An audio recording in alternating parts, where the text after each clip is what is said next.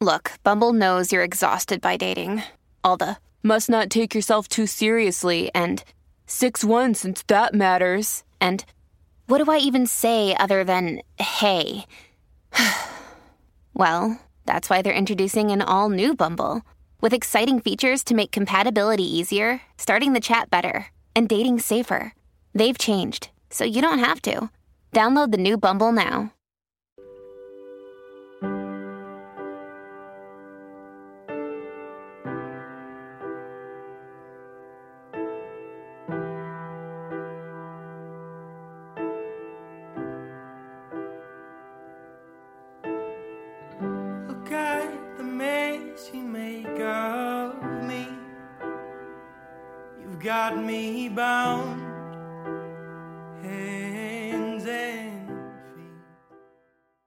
Welcome to another episode of A People's Theology. I'm your drowned in the middle of the semester and a People's Theology host, Mason Mennenga. In this episode, I talk with Christy Bauman. Christy is a therapist and author, including her most recent book, Theology of the Womb Knowing God Through the Body of a Woman. Also, musically featured throughout this episode is Chase Campbell. Chase is an indie folk artist from Memphis. You can get connected with both Christy and Chase and their work in the links in the episode description. If you're a fan of A People's Theology, it would bring me no greater joy than if you gave the podcast a five star rating and review. Tell me what you like about the podcast. Also, if you feel so inclined, please support my Patreon at patreon.com forward slash Mason Mennenga. There are multiple tiers with wonderful rewards, including papers I write to even a book club. Enough of my rambling. Enjoy more inspiring and liberating theology.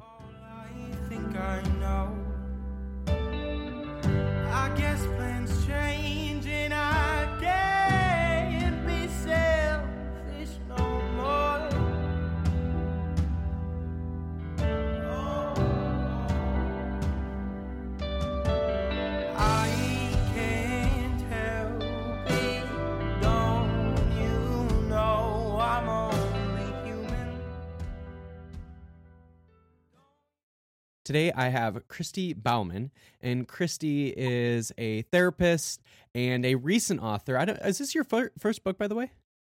Yeah, it's actually not, which is crazy. okay, not your first book. It's my first, um, probably like real published legitimately. book. Okay. One of those. Okay. So, and not, not your first EP, but a first album, uh, if, Yeah, if we want to yeah. make the analogy. Um, but it, you are the recent author of Theology of the Womb, and the subtitle is Knowing God Through the Body of a Woman. And I really love it. Uh, but before we start talking about the book, I have to know, Christy, who is Christy Bauman to Christy Bauman? Oh, that's so great. She's so much, um, probably, you know, she is, um, not maybe who she actually is every day. My fantasy me lives in Central America and dives and spearfishes days out of the week. is I am um, a mother and I live in Seattle in the Pacific Northwest and I am in the cold gray in this season. And so um so yeah, I think there's part of me that will always be this southern um hot-blooded Cajun girl who grew up near water and Mhm. very like comfortable. Um, I grew up hunting and I grew up um, just in a very um, more primitive kind of learning environment and then have been acclimated now to living in the Pacific Northwest for over a decade. And um, that is just a different person than my childhood. And yet I come back to that core place in myself of like, I love running in the heat, in the sweat, and hunting for my food, which sounds just so not Pacific Northwest. Like my husband squirrels sometime, and I'm like looking at them too long, and he said, "Don't look at. You can't shoot them. We're in the city, honey. That's Yeah, the illegal." whole well, the whole purpose of Seattle for existing is that you can Amazon deliver your food right to your home now. Exactly. So no need for for me learning how to make a squirrel sauce piquant. No need. But um, yeah, I think probably the core of me is always that like Southern Cajun girl. Um, so yeah, so that's who I am. Yeah, in in my person inside inside of me. Maybe not what is uh, the exterior, but Right. definitely my It's wonderful. So let's talk about the book. What is something that you learned theologically or factually while writing the book that maybe you had no idea about before? Mhm. So growing up with Christianity being apart from my preschool to my PhD, I did not think I would be surprised by much just because I had been in seminary and uh, most of my degrees have had a Christian lens to them. So I didn't imagine I would be very surprised. And yet I became aware of how God is more female than I ever imagined. Mm, And um, I thought I would be scraping to find scripture and to find things to equate God to as woman. And um, and it, there was a plethora, there was plenty, and there was a so much so that there were some I didn't even quote in the book because Mm.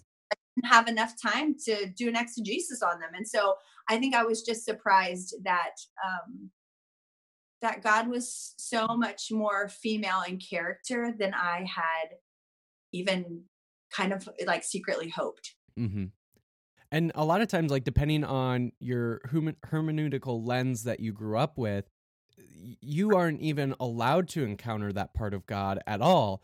Um, and and oftentimes it's completely and outright ignored. Um, where when you're reading the scriptures, you totally gloss over that, and it doesn't even become apparent to you until after the fact when you put on a different hermeneutical lens. Right. It, it it's so true. And I think if anything, I thought scripture was against my case. Not even that I knew I had a case, um, but I was always thinking, I feel called to teach and I'm not allowed to. And all I knew was the verse that told women to be quiet. Really, Mhm. like hmm one I always condemn myself, I guess, with. And then came to find it was just so much, I was so much more invited into the story than maybe patriarchal Christianity had told. hmm Um, Yeah. So you mentioned that this is your second book, um, and so you have kind of gone through a book writing process. But what what was something maybe you learned about yourself while writing this book? um, is that I like I like my vulnerability more. Like the ability that my vulnerability brings feels more important to me than the actual um, history or historical context.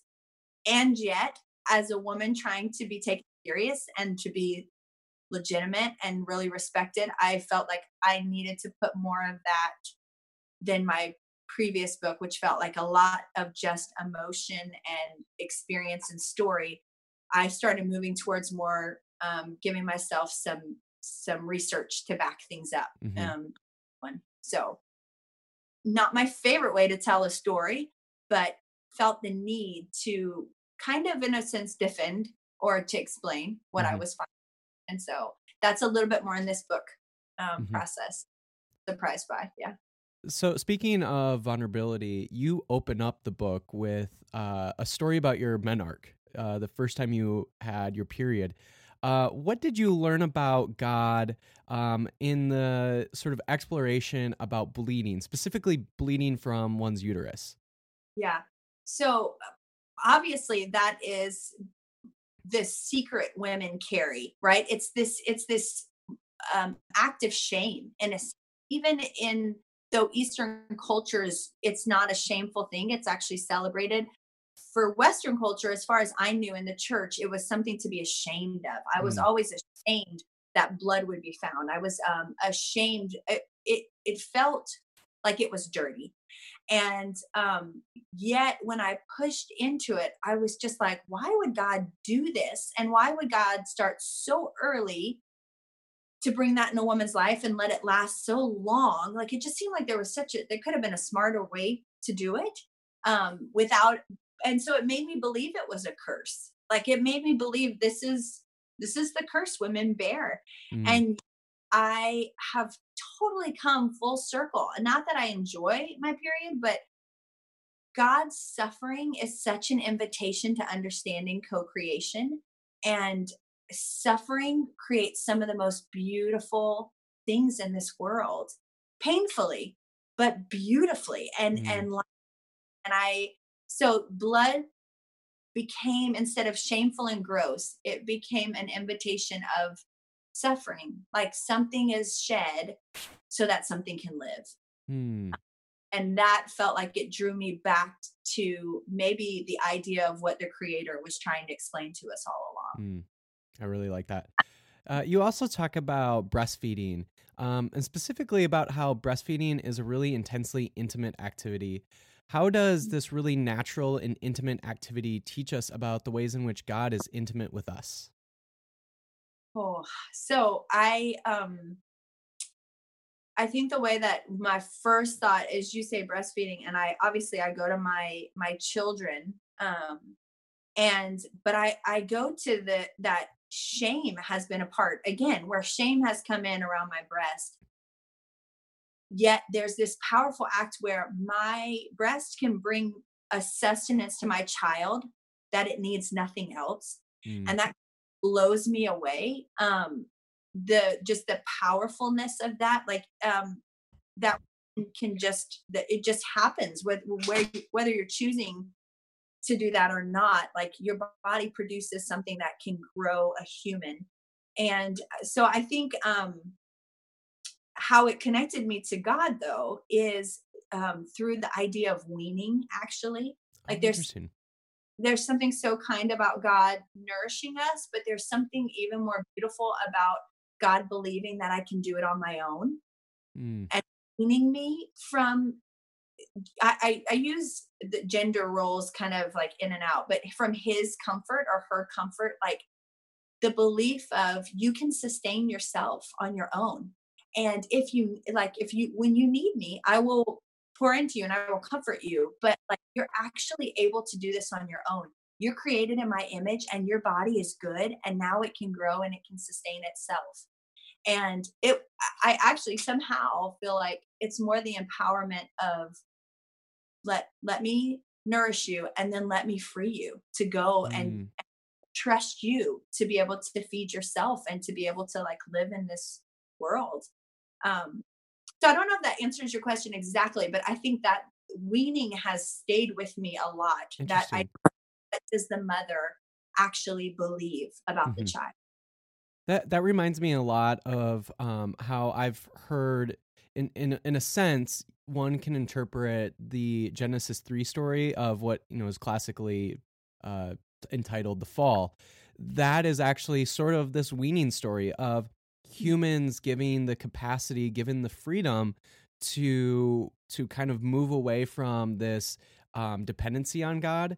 Um, and of course, in a in a sense that uh, creates the the possibility for us to to mess up, for us to be alienated from God, but it also does give us the capacity to have a f- more fuller interdependent relationship with God uh, rather than this dependent relationship. Um, and so this weaning in Genesis 3 is actually this really um, important uh, relational step between relational step from of God and creation. Yeah yeah, I totally agree. I really, really agree with that statement. And I love that you can put words to that because it feels really true how it, that it's an important stage in our development in our relationship.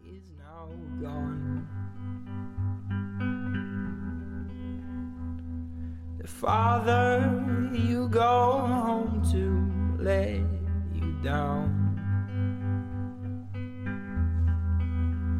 I know one of the things that you also talk about throughout the book, um, or at least within one of the chapters in the books, uh, is is about sex. To put it bluntly, uh, what is something, or what can good sex, even like you even mentioned orgasmic sex, what can good and orgasmic sex teach us about God's relationship with creation?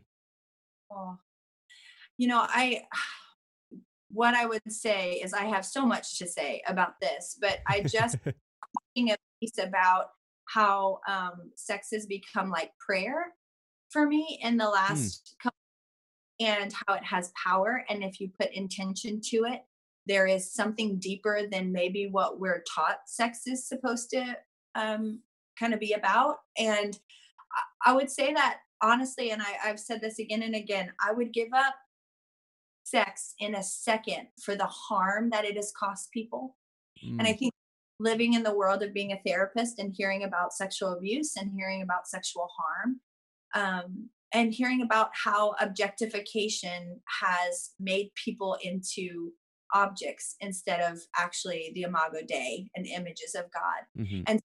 i think because i carry that um, knowing those stories in a sense part of me wants to be like god sex wasn't worth it for the harm that it's caused and yet when i push in to think like what was your plan here like what is there's got to be something more here there's such a power in vulnerability and being known and there's such a power in pleasure and i think we don't talk about that because it either seems maybe narcissistic or it seems self-centered but there's something about pleasure that is uh, you know it's something about glory that i think we Mm. get nervous to try to actually engage and yet what is our like what do we have dominion over? Like we can bring pleasure in relationship and in, in sexual relationship and there's something really glorious about that and there's something known of god in that and i think we're so to talk about it because it's taboo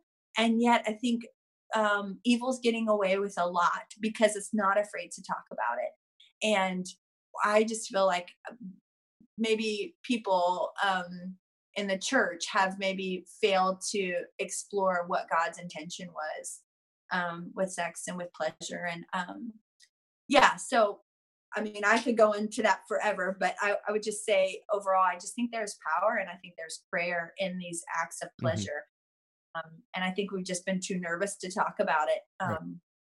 missing out It, it reminds me a lot of um, many mystics, medieval mystics in particular, um, especially uh, women who are mystics, often describe their ex- mystical experiences with God in really eros terms, in really sexual imagery.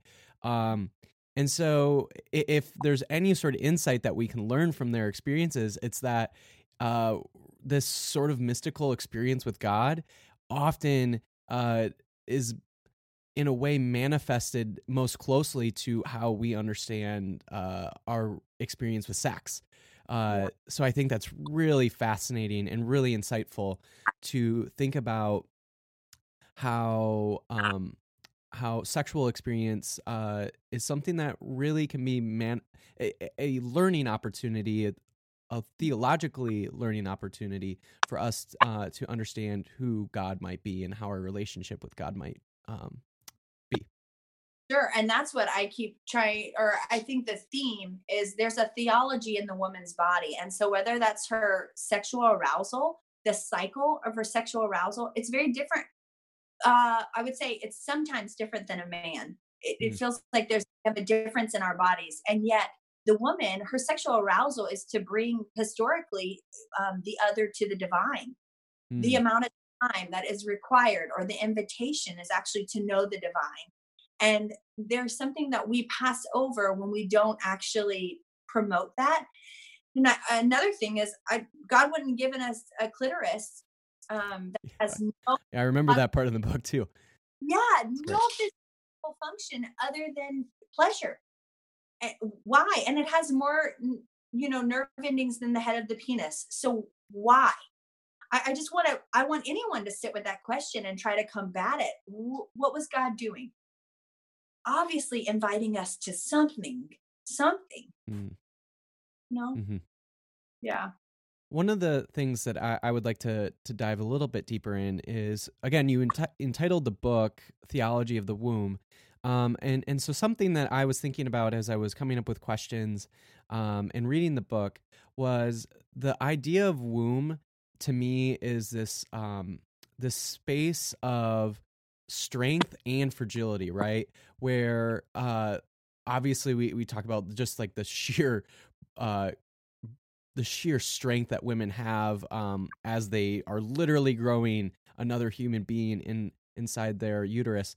Um, so so there is that sense to it, but also the the fragility that w- is growing within inside the womb, right? This little this child, this this originally a fetus, and then grows into this child, and and it's precarious for a long time, right?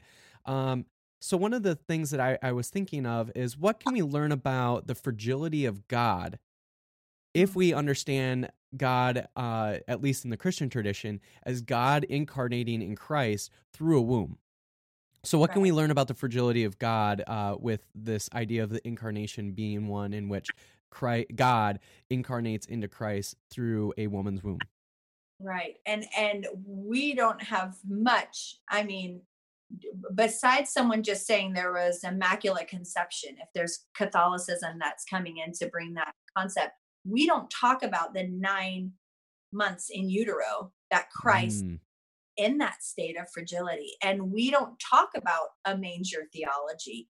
We don't talk about a birthing theology of what it takes to be coached out of a body and to breathe air again. I mean, so uh, all that to say, I mean, I think I'm begging women who are walking through birth to be exploring this and like actually you know thinking about this lens. But christ's fragility eh, man there's something about his need to be held and loved and fed and sheltered that we don't as all powerful as he is and if he really came as human incarnate like then then there were nine months that were really precarious that it, that mary could have gone to the bathroom and found blood mm.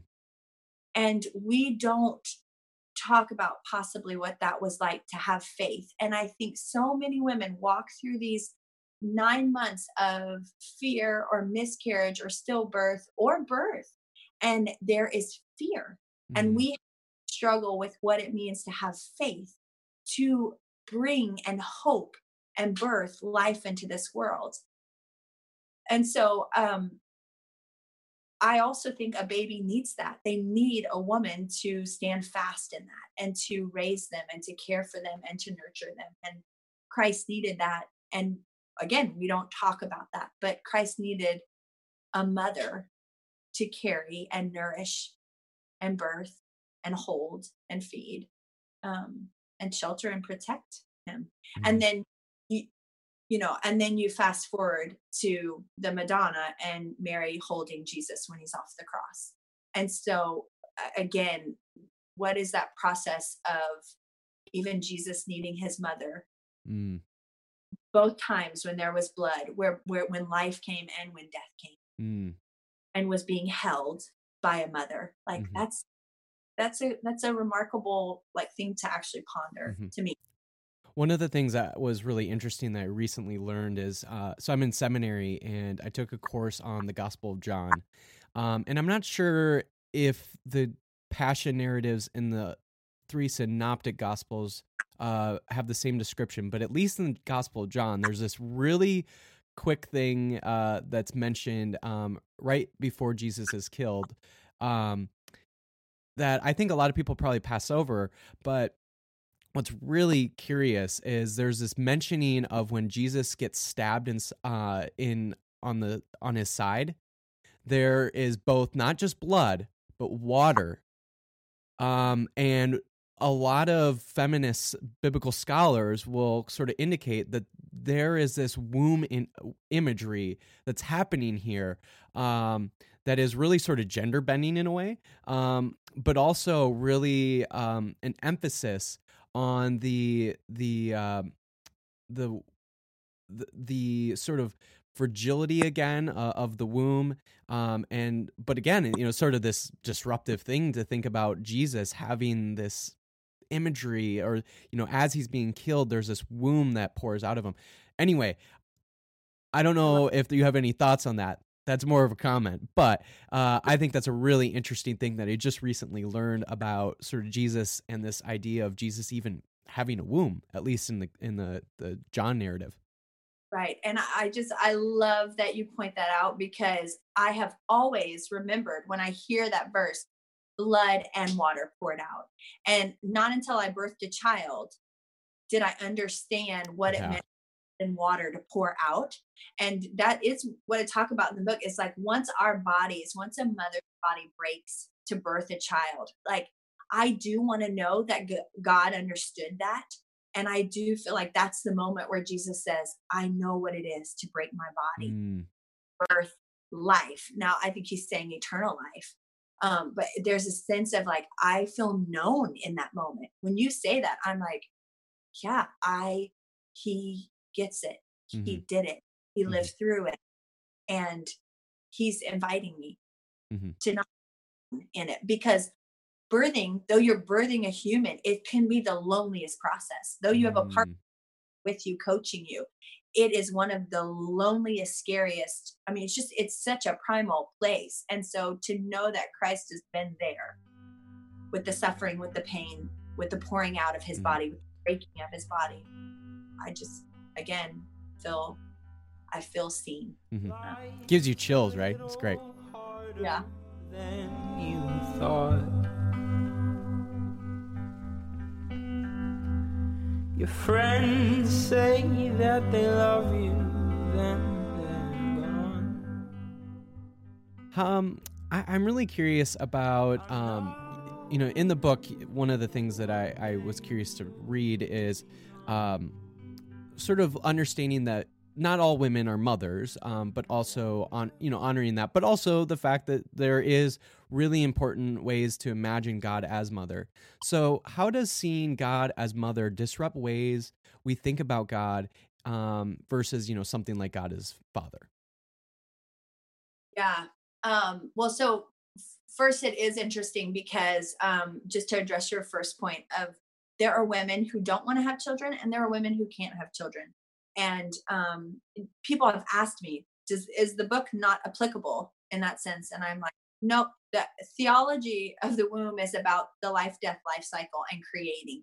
And we all, men and women, are always creating Mm, and our women are just invited in a more intimate way in their bodies to create but we're always creating and we're always at some point burying something and we're always then given the invitation to decide if we want to try and create something again after we've buried. And so um i i think um when you say what is like kind of the difference i was thinking um in hebrew scripture like the word mercy comes from rakmin which is like a motherly love of a woman um, as she holds her child and it's basically translates to lord jesus christ would you mother me like would you have mercy on me would you mother me mm, um, in my own personal story, I lost my firstborn son. And after that, I was, I didn't even know how to put words to it. But I was, I did not trust fully a male God because I Mm. didn't think God could understand my mother heart and losing my child and Mhm. burying my child. And I could kind of associate it with Mary, but I didn't trust God to be mother, but I was desperate for God to be mother. And I went on this quest after that because if I was going to believe in this God who knew my heart intimately, then I needed God to be mother. And um, I have come to almost come back to God because I trust his motherly heart. And like that's that rock me and like, Lord Jesus, would you mother me? mm. I trust I trust the mother heart of God. hmm I can see one maybe having a hesitation on the onset of reading this book, and that being that it could err towards sort of this gender essentialism.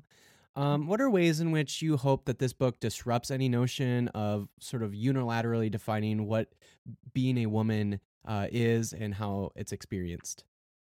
Right. I um had those same hesitations. I mean, I just I grew up where it just was wrong to think of God in any other category as than father and son of God. And and at best I was allowed that the Holy Spirit had a feminine air, but I mean Mhm. that was best. I was not allowed to think about God as female at all. And it still feels sacrilegious to say it now. So I can understand people's hesitation. My pushback would be if we really believe that God has no gender or transcends gender, right? Then then God is both. And if God says, I created you in my image, I can't help but believe that.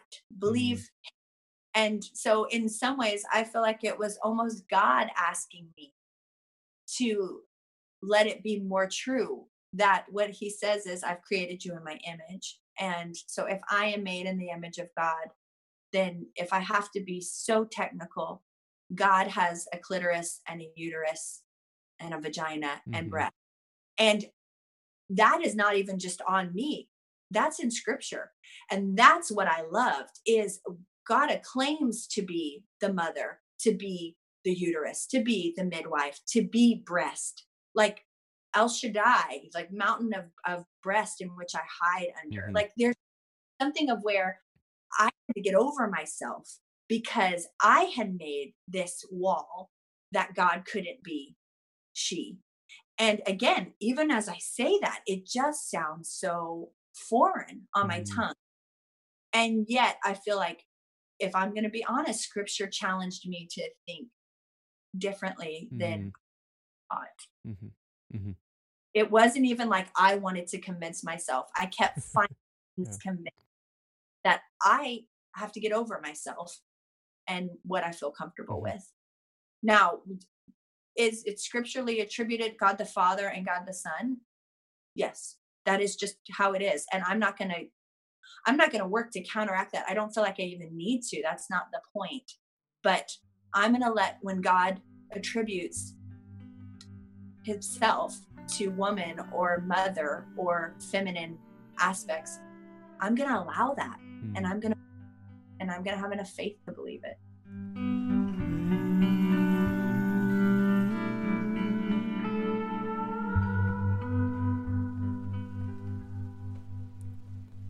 You say that you're happy where you are.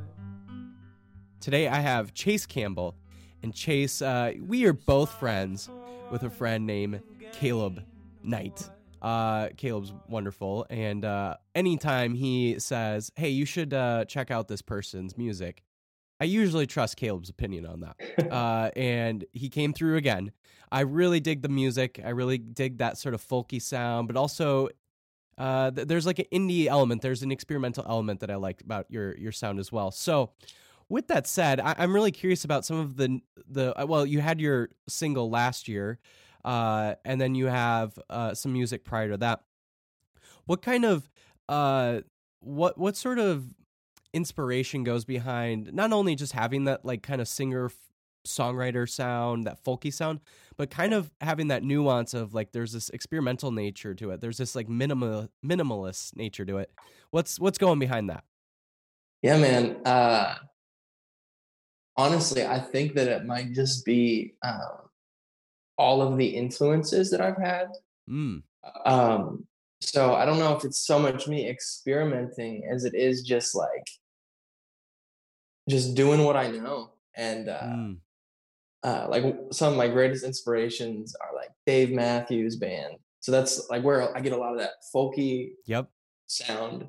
Um, but then the indie man, I'll tell you what, that's like I mean I know David Bowie isn't indie; he's more like rock, I guess. But it's right. super like new wavy. I'm I'm by no means new wave, but I'm saying like, right. a lot of that inspiration yeah. is just like it all leaks through and it just kind of it just kind of happens it's not like i'm trying to do something crazy yeah totally is there a particular i mean that's with your sound is there a particular lyricist that you're really inspired by um, or you feel like a, a, lot of the way in which you form your lyrics is mm. inspired by any particular lyricist i would say um, bear rinehart um, oh. from the band Needtobreathe. Yeah. Okay.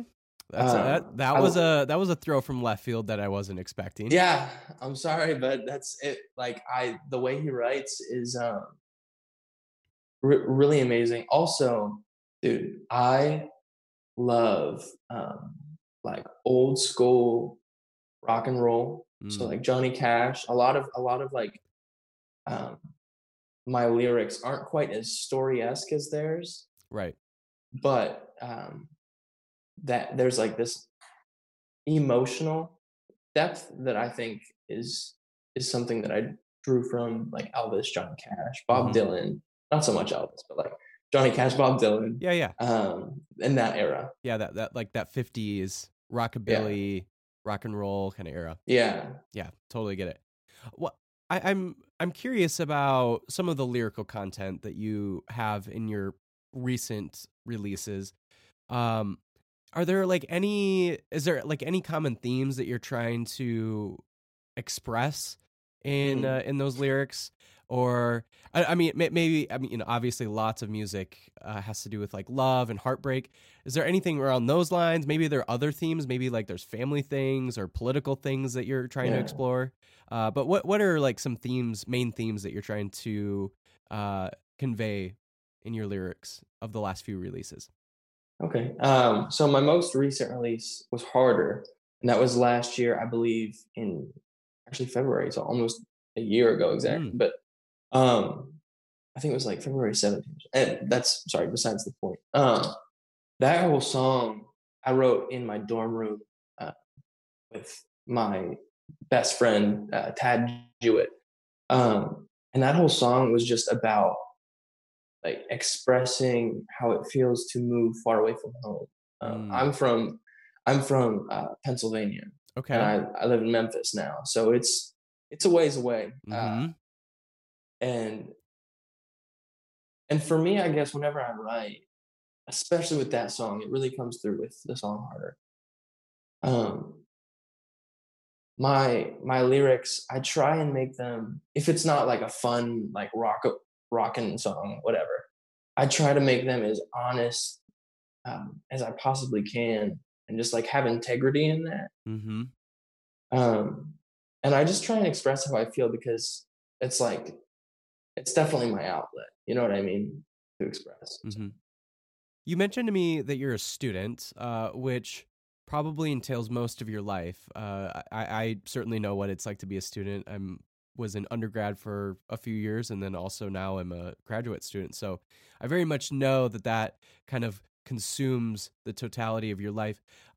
I, am curious, um, how do you mix in some singer songwriter uh time and energy like it feels like that's a that's that's going to take up a lot of your time as well.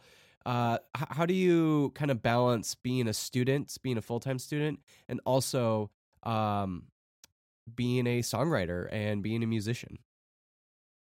Uh if i'm being 100% honest um not too well uh we're all fumbling but, through. um but uh I actually go to school for music. Oh, um, oh, okay. Yeah, I'm a performance major. So honestly, whenever I was like, I'm just gonna go for it, no safety nets, don't need a business degree, screw it. I don't, I don't, I don't want to distract myself from what I really want. Right. Um, I was just like, I'll just go to school for vocal performance because that's kind of like a joke, if I'm being honest, or like, you know what I mean? So I was like, I'll get a degree where I can uh, study what I want to study, but also like not be too overwhelmed. Because if we're being honest, like vocal performance is not the most difficult major, if not the easiest major in the mm. world. It's just like if you can sing, then it's easy. so, uh, kind of in lieu of that, being a person who is studying music, right? Uh, there there must be some like element of okay, in one respect, I'm doing this because this is homework and like on an intellectual level, I'm having to learn these sort of things. Mm. Uh, and and sometimes that can like distract you from the artistic element of being an artist, right? Um, how do you how do you balance that that dynamic that's going on there of sort of you know doing the the things that you need to do because it's homework and because it's the the, the part of the course uh, but also feeling like sometimes that might detract from like your own creativity and your own mm. artistry yeah, that, or is that even a tension that you even sense? Ab- absolutely. Okay. Absolutely. Um, however, I'm really good at like ignoring tensions, but it's definitely it's definitely there if I'm being honest. Uh, it is um, it's very it's really difficult, even though maybe more so because I'm a student in what I desire to do as a career. Um, it's uh, it's really challenging because I'm sure anyone actually that goes to school for what they want to do really struggles with this or does what they want to do mm-hmm. because it, it's just like sometimes the joy of it goes away, mm-hmm. um, which is a really crappy feeling. Um, but it, but even in that time, I'm able to be like, okay, you know, what would make me feel really great right now if I if I wrote a song, mm. or if I just if I just played guitar and whatever. Um, so it's really easy to feel overburdened, but whenever I start to feel um, a certain way, uh, good, bad, whatever that might be, I I typically just always am like, all right, I'm gonna go write a song mm. because I'm sad or because I'm happy. Um, so it is difficult to always be excited about music, but I guess being an artist and a student, it that I don't find the struggle there so much. It's more so finding joy. Um, because I mean, yeah, I am an artist and I like I can't change that. Right. And I am a student and I'm paying for it. And I I don't like I'm paying for it. So I'm right. gonna have to do it. Yeah, totally. Yeah. Uh your last release was in almost a year ago, like you said, in February of last year. Um, what do you have going down the pipeline? Like, what what can we expect here in the future? Yeah. Um, so I am kind of taking a step back from my solo stuff, and I just started a band um, this past year. I think it was December. Um, we're called Rose Mm. And uh, I'll tell you what, we're really good. Um, we have so much fun. Uh, the guys that I play with, um, like whenever we play music together, like I've never had so much fun in my entire life. Mm. Um, and it's just it's wonderful. It's it's more rock, um, but it's it's just a it's a blast. And we actually have a show we had a, some Nashville band. I think their name is Vu. It's either Vu or View. I feel really okay. bad. Um, it's V E A U X. They're okay. really good. Yeah. They're like 1975 ish. Um, okay. And they contacted us and they were like, just on Instagram, they're like, hey, will you open up for us? Wow. And so I was like, oh yeah, I'll open up for you. Like, what? Of course. So that's pretty cool. And then we uh, we're gonna be working on um, an album, a full length album here shortly. Okay. And all the songs are written. It's just studio time. Awesome. Well, uh, I would gladly have that band featured on on this podcast as well. Uh, yeah. Yeah, that would be great. That'd be super wonderful. So, uh, Chase, thank you again for sharing your music. I'm a big fan of it. I again, I really love like any sort of uniqueness to the singer songwriter genre, uh, in the, the folky genre. Like it, tends to be kind of convoluted with a lot of generic uh, nonsense. Uh, but I really love that experimental nature you have. There, there's there's certainly an element to it that's different than what I've heard from a lot of other artists, especially a lot of young artists like yourself. So you, uh, I I really appreciate the music, and yeah, hopefully we can get the new band on here sometime soon. That'd be great.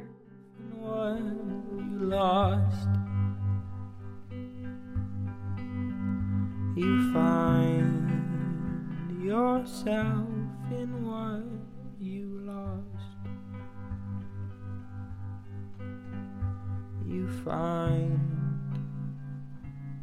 yourself in what you lost. This book is a very bodily one, clearly.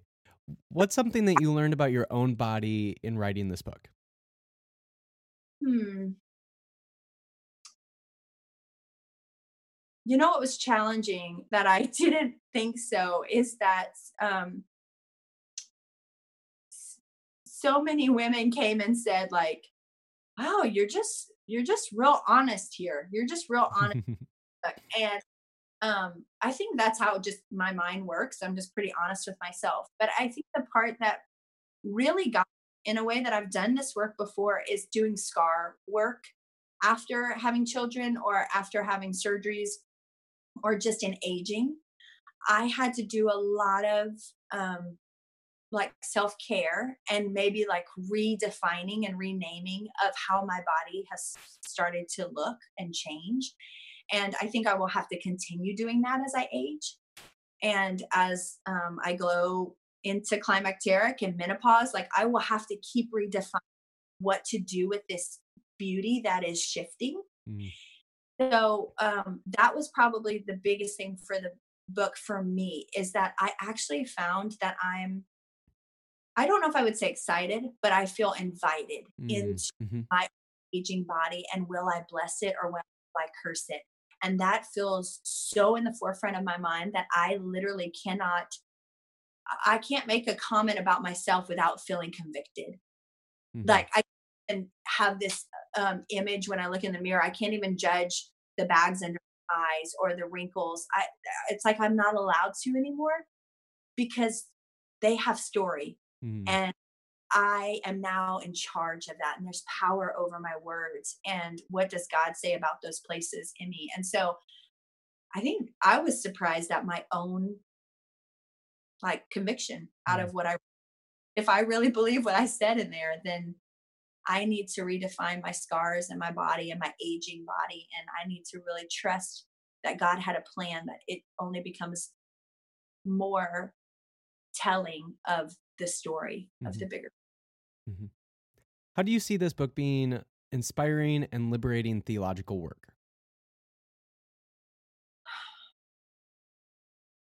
How do I see it being inspiring and embodying? And liberating. Liberating.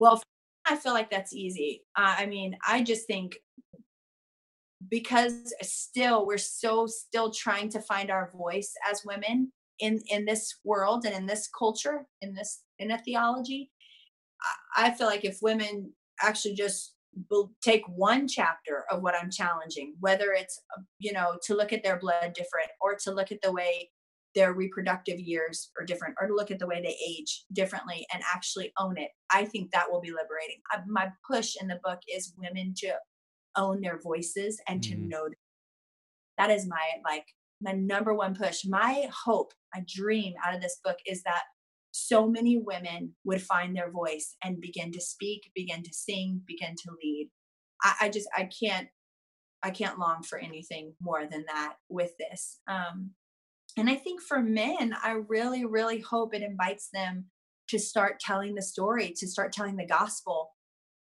from two sides like mm. or more sides than just their own. And again not that i am against the male side of telling things. Uh, the male lens has so much to teach us. But i think it's so complementary with the female lens. And so that's where i hope it's liberating for churches where i think women have been taught a false submission rather than invited to actually the conversation and to mm-hmm. uh, actually have have a voice in it and then bring us to know god more. Mm-hmm. Yeah so those are some hopes that i have that's great last question how can listeners get connected to you and your work yeah um so um my husband and I, we obviously we're both therapists and we do a lot of um, couples work together. I do a lot of female voice work in the therapeutic sense. I, mm. I do a lot around um, sexuality and sexual health with women. So, I mean, obviously, just my website is a way to connect if um, people want that service. I've been starting um, these more womaneering weekends where women are either taking their own kids, sons or daughters, on trips where they're actually doing rites of passage, or mm. women are doing rites of passage in their own story mm-hmm. amongst community. So I feel like these are ways I'm trying to kind of invite people into taking themselves on and listening to what their stories are telling them. Um, so that's definitely a way to connect. Um, I my book before this, A Brave Lament, and then I I'm actually made a documentary film um, about hmm. this, and that is also called A Brave Lament, and um, its focus is on grief and but how grief, how the discipline of grief and suffering can bring us to tell a story in a really honest and and passionate way, and so um, those are other my other works could be ways to connect to me. Um, I've been doing a lot of speaking engagements, which has been really fun. I, I really like to go into churches and talk with women and men. I, I really do. I when I'm given the stage, in a sense, I, I like to just kind of blow people's minds in a way that they leave different mm. and that they don't need me to come back again. I just one time. I mean, I literally, there's some things that I just need to be like, did you know this? And I, I think people, it awakens something in them and then they start running. And so, um, yeah, I'm in the business of waking up hearts and voices and, and um, people's stories. And so that's what I want to do. Um. So I think mostly, again, my website, my books, um, and really, really my hope, and the reason I even put questions at the end of each chapter is my hope is that women would do this in groups, mm. in churches, in communities, women, sisterhoods that are trying to be closer together. Like I, I would hope that they would just become closer in telling their stories to each mm-hmm. other. Mm-hmm. That's great. Uh, I love the book, Christy. It was so great, and uh, I appreciate even hearing some of the the things behind the book, some of your passions behind the book, um, and even talking a little bit deeper about some of the things that you wrote in the book. So thank you so much for your work. Thank you. I appreciate it so much.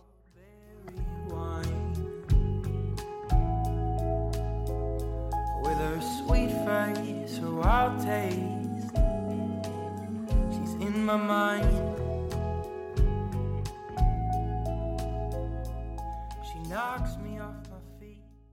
If you would like to connect with both Christy and Chase and their work, you can find links in the episode description. Thank you again for listening to another episode of A People's Theology. If you liked what you heard, please give the podcast a five star rating and review. Also, please support the podcast at my Patreon at patreon.com forward slash Mason Mennenga. And remember, friends, go and be the theology to the world that inspires and liberates sweet face, a wild taste. She's in my mind.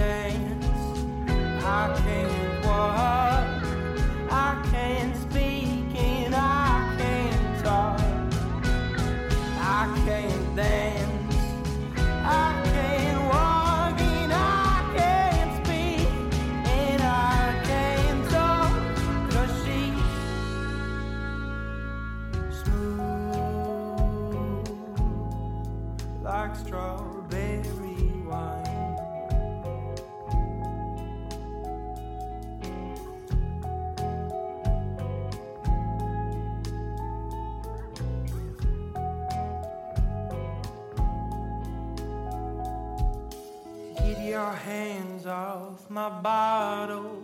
Get your eyes back to your feet. Get your hands off my bottle. Get your eyes back to your feet. Get your hands off.